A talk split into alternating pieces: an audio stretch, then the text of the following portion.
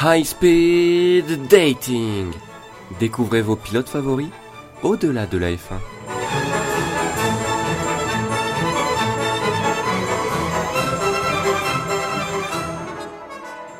Bonjour à toutes et à tous et bienvenue dans un nouveau podcast d'analyse F1.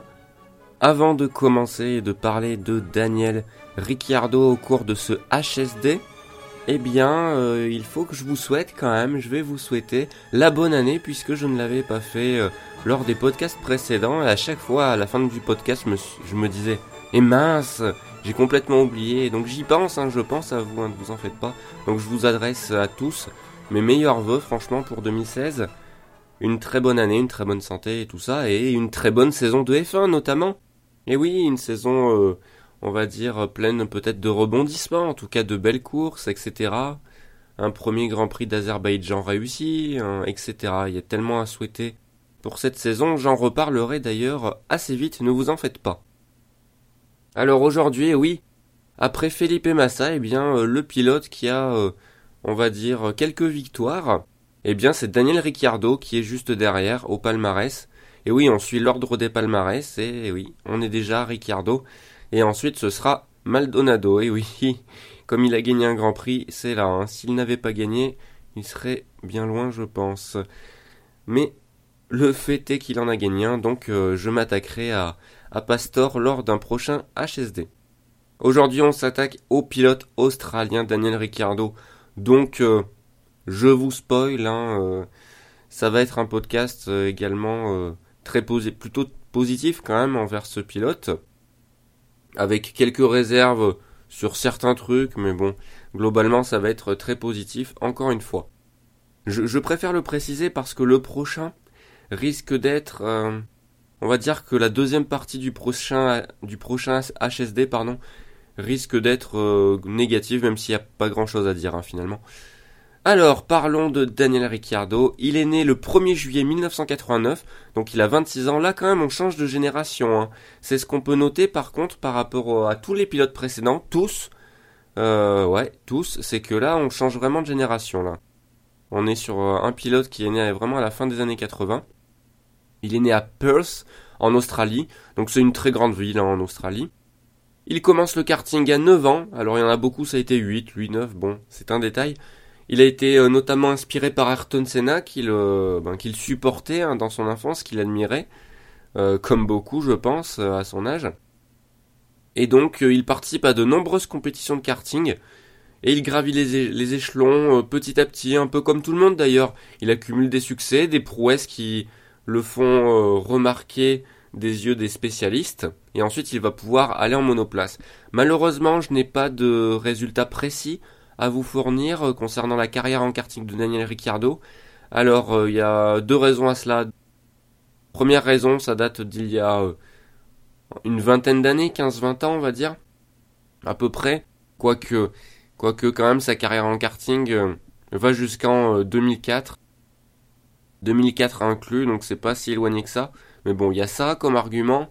Et surtout, le deuxième argument, c'est que c'est en Australie et que c'est très compliqué de trouver les résultats de compétitions australiennes euh, qui datent d'entre 1998 et 2005, en tout cas sur Internet. Après, euh, nul doute qu'en faisant des recherches plus précises et en essayant de contacter certaines personnes, oui, j'aurais pu obtenir ces informations. Mais ce n'était pas pertinent de, de m'embêter, on va dire, à perdre quelques jours de plus. Déjà que ça fait euh, deux semaines que j'ai pas publié de podcast. Enfin, peut-être pas deux semaines, peut-être une semaine et demie, mais bon, il y a eu une semaine pleine, en tout cas, euh, sans podcast. Donc, euh, je n'avais pas estimé pertinent de faire des recherches approfondies. D'autant plus que voilà, c'est comme tous les pilotes, il a gravi les échelons et puis voilà, il a gagné des courses voire peut-être des championnats, je ne sais pas, je pense que je l'aurais vu hein, s'il avait gagné des championnats, mais en tout cas, il a fait sa carrière en karting en Australie. C'est ce qu'il faut savoir. Ensuite, ça lui a donné droit à monter en monoplace au bout d'un moment. Donc en 2005, il a 16 ans. Et donc, il va participer au Western Australian Formula Ford Championship. Donc le championnat de Formule Ford de l'Australie de l'Ouest. Voilà, en gros. Il fait partie des plus jeunes de ce championnat. Donc euh, déjà, ça fait, on va dire, une sorte de, désavantage d'expérience. il a une monoplace pas compétitive, mais malgré euh, ces quelques handicaps, si on peut appeler euh, l'âge précoce un, handicap, c'en est pas forcément un, eh bien, il impressionne euh, ses compères et ses pères et tout simplement les gens qui étaient dans les garages de telle sorte qu'il obtient une bourse d'ailleurs pour l'année suivante. Hein. Il obtient une bourse qui lui permet d'aller en Formule BMW Asia, Asia pardon, la Formule BMW Asie hein, pour euh, garder le français on va dire. Et il sera bien exploité cette bourse puisqu'il termine troisième de ce championnat en 2006, un championnat réputé. On parle souvent du championnat du Formule BMW Allemagne, dans lequel s'est illustré euh, Sébastien Vettel notamment. Eh bien, le Formule BMW Asie a également, euh, ben, également sa petite réputation. Hein. Ça reste un du FBMW, donc forcément, euh, ça fait parler si on fait des bons résultats. Il arrive troisième. Donc c'est très bien pour sa première saison. Euh, il a fait une saison en Australie, une saison, on va dire, dans un autre continent, où il arrive troisième dès le début. Il a 17 ans en plus, donc il, doit aussi faire partie peut-être des plus jeunes. Quoi qu'il y avait pas mal de jeunes, il me semble, hein, quand j'avais regardé la Formule BMW Asie, oui il y avait pas mal quand même de genoux. Et donc l'année suivante, voilà, il se lance dans le grand bain de l'Europe. Rappelez-vous le HSD sur Felipe Massa où je, je vous racontais, j'essayais de vous expliquer, on va dire, la difficulté euh, qu'il y a pour un pilote non européen d'arriver dans, ce continent avec une autre culture, une autre langue parlée. Et voilà, et tout simplement, c'est le, le bastion de la F1.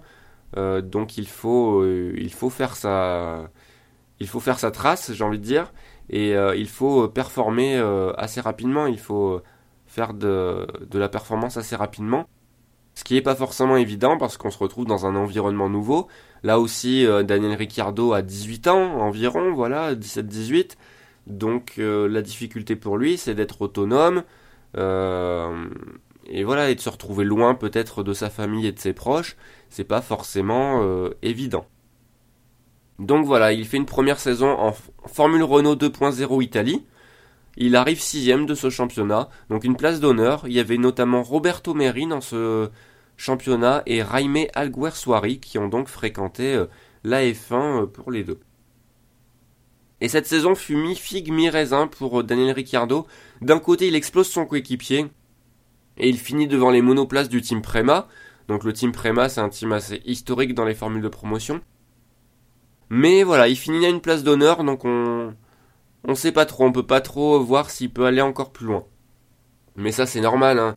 Il a fait globalement quand même une, bonne saison, mais comme il est un peu dans le peloton, on, le voit pas, pas non plus euh, de trop. Il fait donc une deuxième saison en Formule Renault 2.0 en 2008 et euh, pas en Formule Renault 2.0 Italie par contre, en Formule Renault 2.0 WEC et Formule 2.0 euh, Eurocup. Donc euh, sur la première compétition, il termine premier, il remporte le titre et il y avait notamment Roberto Meri, Jean-Éric Vergne et Tristan Vautier. Tristan Vautier, si vous ne le connaissez pas, il a fait l'IndyCar. Et en Eurocup, il termine deuxième. Et il y avait euh, Bottas, Méry, Vergne et Vautier. Donc voilà, une saison euh, parfaite. Euh, une saison parfaite pour Daniel Ricciardo puisque il fait ce que beaucoup de, grands champions font, c'est-à-dire il a eu une première expérience en 2007 où il n'était pas devant, mais c'était quand même bon hein, si on regarde par rapport à son coéquipier, à d'autres teams, on va dire qui sont considérés plus comme des teams favoris.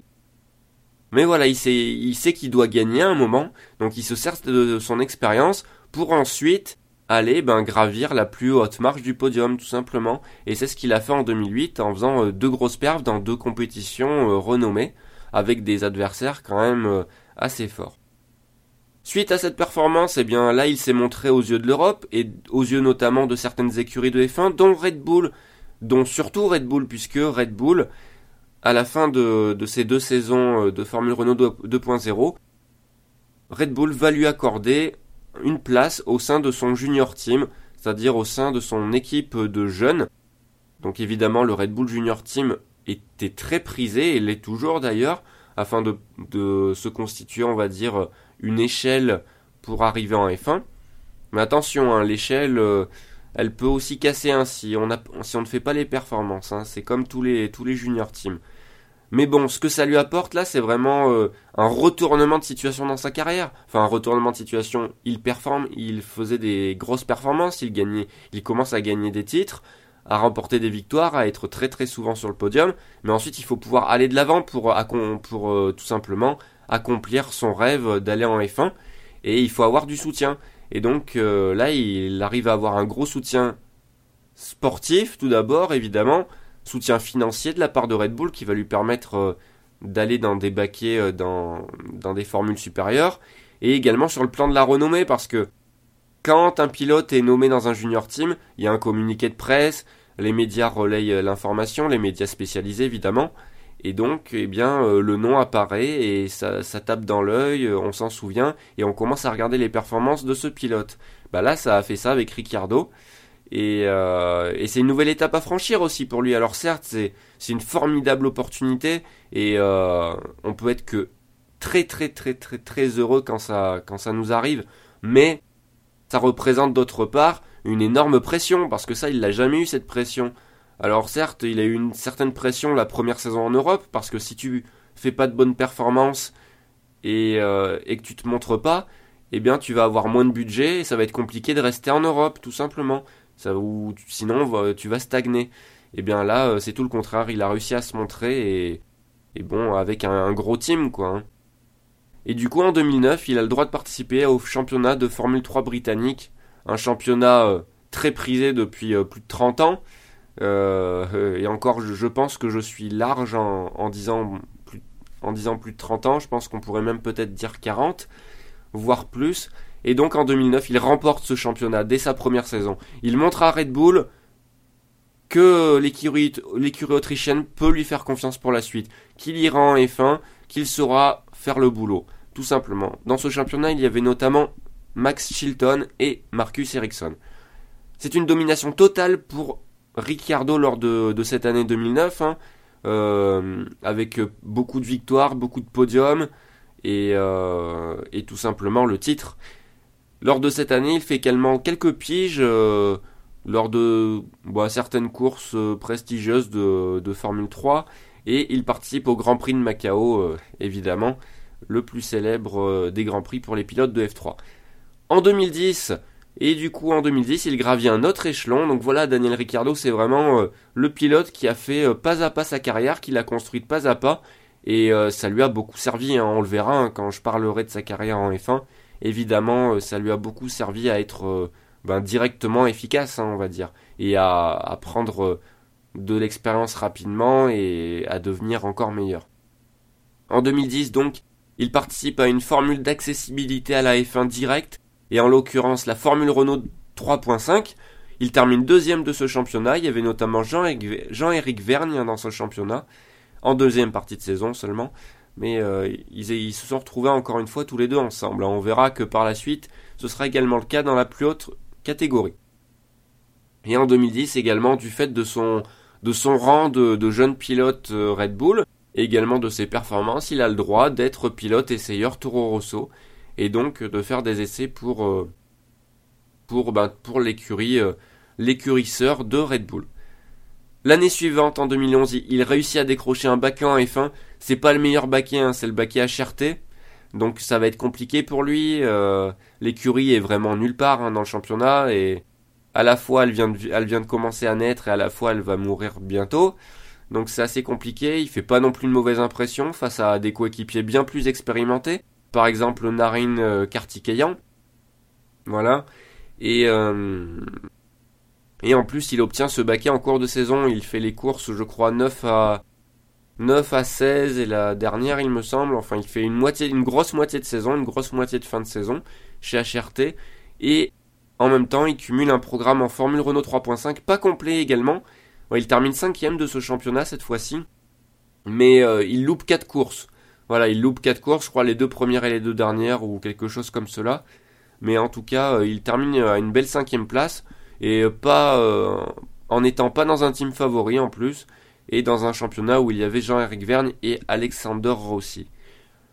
Voilà, donc tout ce programme là qui lui est, qui lui est concocté à, à Daniel Ricciardo, ça va lui servir? Ça va lui servir, il donne encore plus confiance à, à Toro Rosso? Il a d'une part un, pied en F1, enfin le double programme est pas mal parce que chez HRT il va acquérir une certaine expérience de la F1 quoi qu'il arrive, même s'il est en fond de tableau. C'est une expérience de la monoplace, des technologies, de la façon de procéder d'une écurie de F1. C'est assez important pour un pilote. Et d'autre part, il a fait un programme en Formule Renault 3.5, ce qui fait qu'il a pu lutter dans le peloton et ne pas être déconnecté de la course en elle-même, on va dire. Donc voilà, et c'est donc tout naturellement que Toro Rosso le titularise, parce que également, voilà, il était chez HRT également, le temps qu'il y ait de la place chez Toro Rosso, il n'y avait pas de place, donc voilà, là de la, place a été faite, et en 2012 et 2013, il sera chez Toro Rosso, avec Jean-Éric Vergne, donc les deux se connaissaient depuis un, certain moment quand même, alors si je regarde un peu le son parcours, ils se connaissaient depuis 2008 quand même, hein, depuis 2008, donc euh, depuis qu'ils sont jeunes, ils se sont croisés en, 2.0.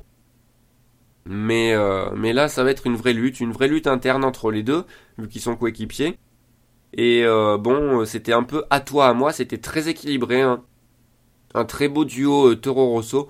Quand j'entends ce marchand de tapis de Franz Tost dire que Verstappen Sainz c'est le meilleur duo qu'il ait jamais eu chez Toro Rosso, bah déjà voilà, j'ai tout dit, c'est un marchand de tapis. Mais ensuite, il dit ça à chaque duo de pilote. Hein. Je crois qu'il l'avait dit hein, pour Jeff Ricciardo, j'en suis quasi sûr, ou il l'avait tourné autrement.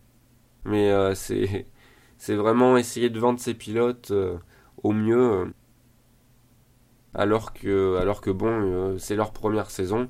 Ils n'ont pas fait grand chose. Bref, c'était un bon duo, hein, Jeff et, et Ricciardo. Mais au final, malheureusement pour les Français, on va dire, eh bien, c'est un peu Ricciardo qui a su gagner le cœur de Red Bull dans la lutte interne et être meilleur en piste, il faut le dire, que euh, notamment en qualification, Ricciardo était au-dessus et puis durant en 2013, même en course, Ricciardo arrivait à produire des performances, euh, des, bonnes performances. Jeff n'était pas en reste, hein, il n'a pas fait des mauvaises saisons, au contraire, il a fait des bonnes saisons et ça, ça a été un bon pilote de F1 durant ces deux ans. Et voilà, Red Bull a choisi Daniel Ricciardo, ce qui n'était pas vraiment scandaleux. En tout cas, peut-être moins que de prendre Daniel Kiat euh, d'un coup comme ça après une seule saison en F1. Euh, Daniel Ricciardo, c'était beaucoup plus justifié. Hein. Regardez son parcours à Ricciardo, quand même, il a bien bourlingué avant d'y arriver. Et donc, depuis 2014, vous l'avez compris, Daniel Ricciardo est dans l'écurie Red Bull. Et dès 2014, il a impressionné, il n'a vraiment pas déçu, que ce soit euh, son écurie ou le public. Hein. Vraiment, moi, il m'a vraiment impressionné. Bah tout d'abord en dominant Vettel, même si Vettel était un peu aux fraises du fait de, on va dire, des nouvelles monoplaces, de la nouvelle ère. C'est vrai, il avait beaucoup de mal avec beaucoup moins d'appui.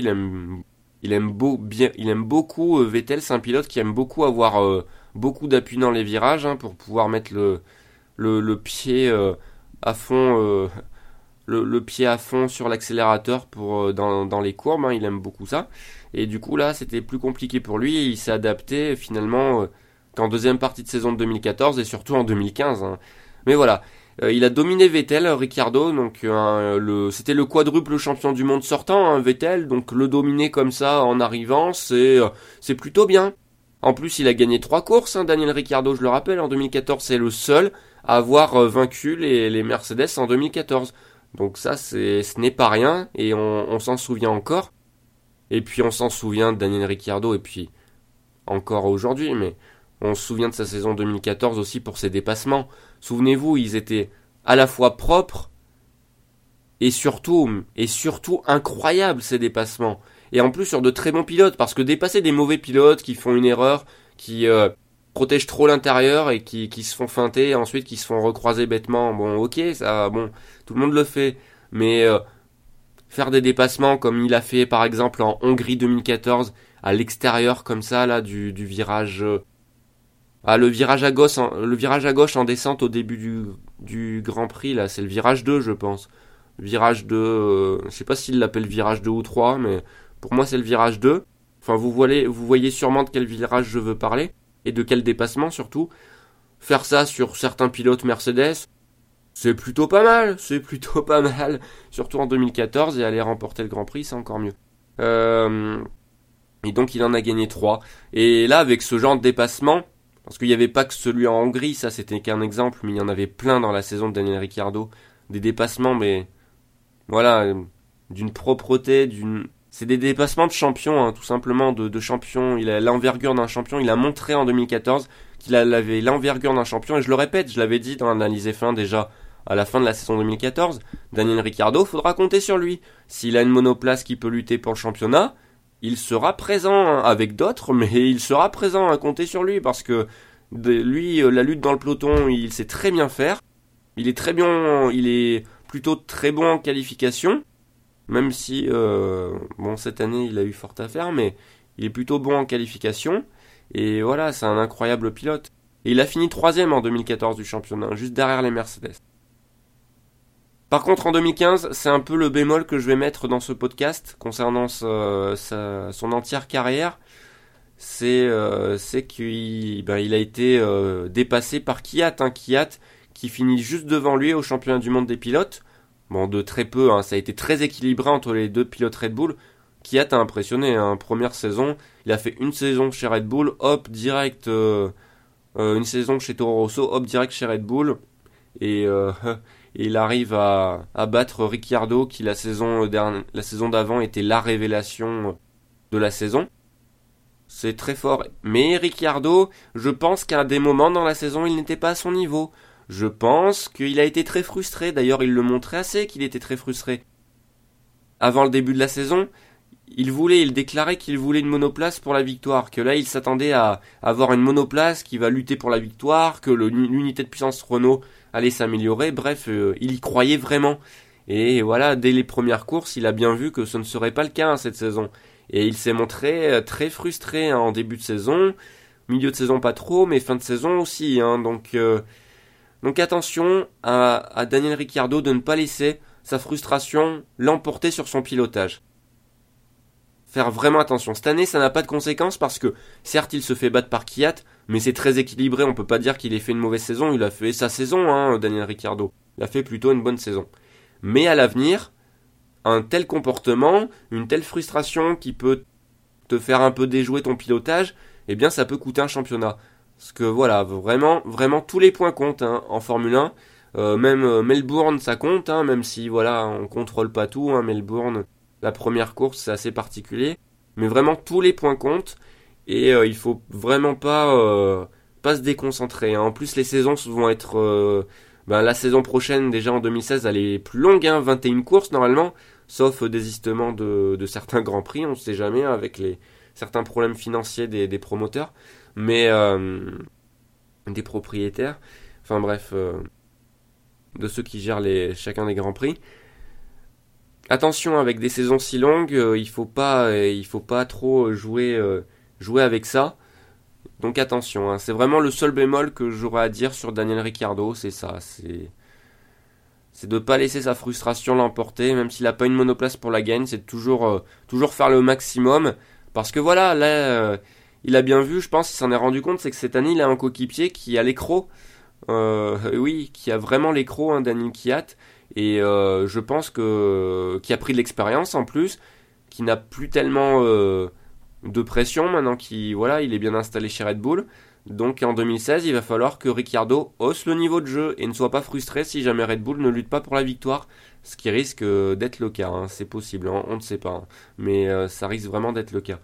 Donc faut vraiment que faut vraiment qu'il soit là parce que le problème en F1, enfin le problème, c'est normal, c'est une compétition élitiste, c'est une compétition de très haut niveau, on attend, euh, on attend les meilleurs pilotes, et c'est pareil pour les écuries. Les écuries oublient vite, le paddock peut vite t'oublier si euh, tu as une saison moins bien, euh, voire deux saisons, c'est encore pire.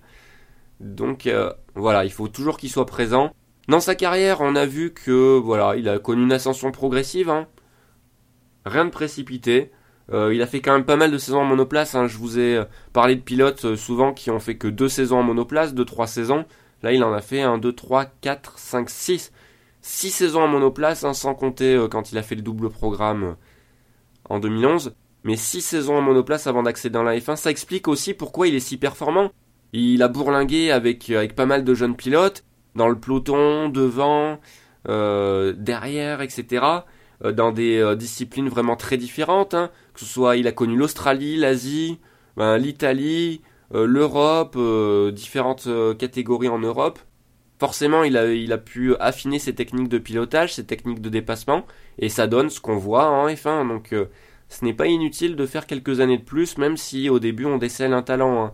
Euh, je ne vise absolument personne. Enfin, je pense à Verstappen évidemment, mais il y a d'autres pilotes également euh, qui pourraient faire plus d'années euh, avant d'accéder à la F1. Ça ne leur ferait vraiment pas de mal et ça nous ferait du bien également car après, on les voit en F1. Restons patients. Hein. Il y a toujours des pilotes qui viendront en F1. On n'est pas en pénurie de bons pilotes hein, dans les catégories inférieures. C'est même le contraire. Hein. Il, y a, trop peu de baquets pour trop de demandes. Donc voilà, faut, faut vraiment rester cool. Et en plus, Daniel Ricciardo est quelqu'un de plutôt cool. Il sourit tout le temps. Et oui, Daniel Ricciardo, il est connu pour son sourire légendaire. Et, euh, il sourit beaucoup. Euh.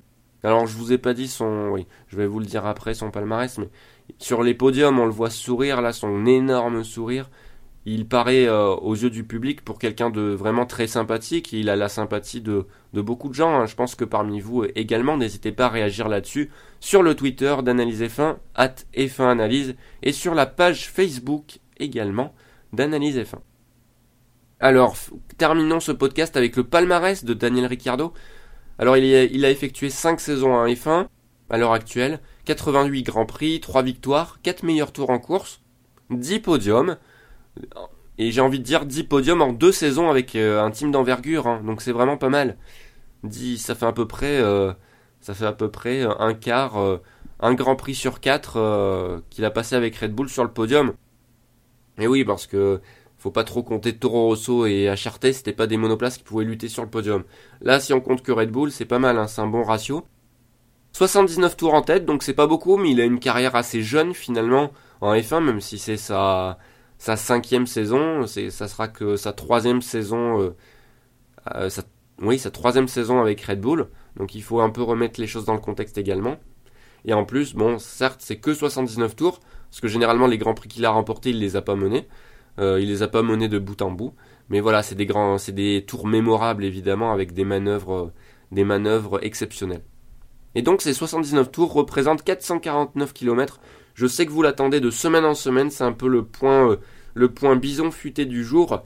Et euh, le point bison futé du jour va vous mener, si vous êtes habitant de Bordeaux et que vous aimez bien l'été partir au Cap d'Agde, eh bien le trajet en voiture Bordeaux-Cap d'Agde représente exactement la distance qu'a effectué Daniel Ricciardo en tête d'un Grand Prix. Et voilà, vous pourrez vous la péter avec ça en société, euh, dans les dîners mondains ou pas.